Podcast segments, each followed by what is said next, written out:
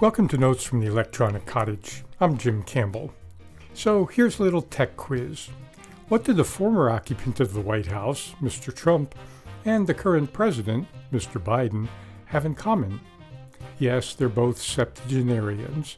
What else? Still thinking? Well, it is difficult to find other similarities, especially in the policy arena.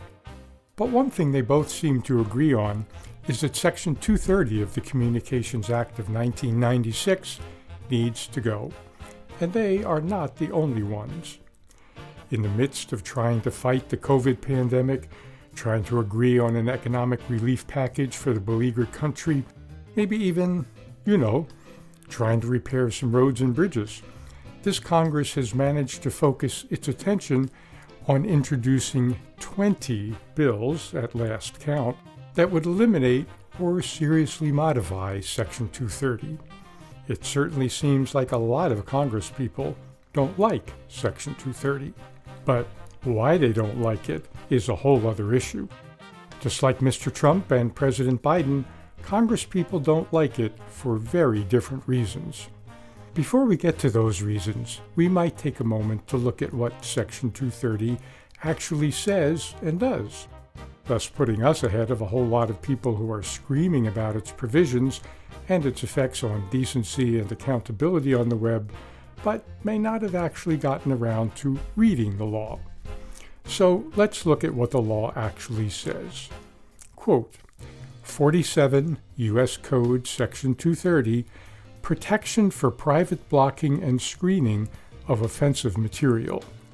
Section C protection for Good Samaritan blocking and screening of offensive material. 1. Treatment of publisher or speaker. No provider or user of an interactive computer service shall be treated as the publisher or speaker of any information provided by another information content provider. 2. Civil liability. No provider or user of an interactive computer service shall be held liable on account of A. Any action voluntarily taken in good faith to restrict access to or availability of material that the provider or user considers to be obscene, lewd, lascivious, filthy, excessively violent, harassing, or otherwise objectionable, whether or not such material is constitutionally protected, or B, any action taken to enable or make available to information content providers or others the technical means to restrict access to material described in paragraph 1. End quote. Okay, now let's see if we can make some sense of those words and why Mr. Biden, Mr. Trump, and their respective followers are so wrought up about this part of the Communications Act. As Section C1 states, quote, no provider or user of an interactive computer service shall be treated as the publisher or speaker of any information provided by another information content provider. End quote. What that says is that if Joe or Josephine Blow says on Facebook or Google or a library website or wherever online that your mom cheated their mom out of their inheritance by forging a phony will, and you want to sue them for defamation, you have to sue Joe or Josephine who wrote that stuff, not Facebook or Google or the local library who simply provided a place for them to post their stuff.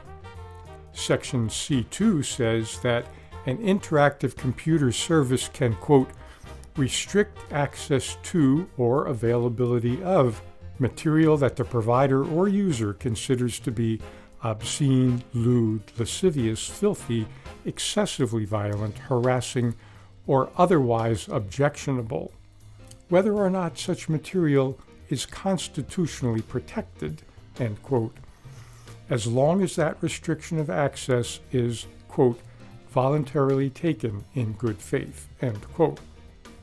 So, Mr. Trump and those who share his opinions believe that Facebook or Twitter or Google are not acting in good faith and are restricting conservative points of view on their services. Any research done on this subject to date doesn't support that assertion, but you know, research. Heh. Internet service providers are absolutely within their rights and within the law, even if they were taking down content. In fact, they're actually charged to do so. On the other hand, a swarm of Democrats, including Mr. Biden, are up in arms about the law because they don't think that Facebook or whoever are taking down nearly enough of what they consider material that's objectionable. You know, like Democrats eating babies in pizzeria basements. This is, of course, a broad brush description of the problem, but it's pretty accurate nonetheless. Feel that too much is being taken down by big tech, quote, interactive computer services. In other words, they feel they're being censored. Mr. Biden et al. feel that not enough false information, downright lies, not to mention efforts by foreign governments to influence U.S. elections and policy, are being deleted. You see the problem that tech companies, large or small, are facing. They're basically damned if they do, and damned if they don't.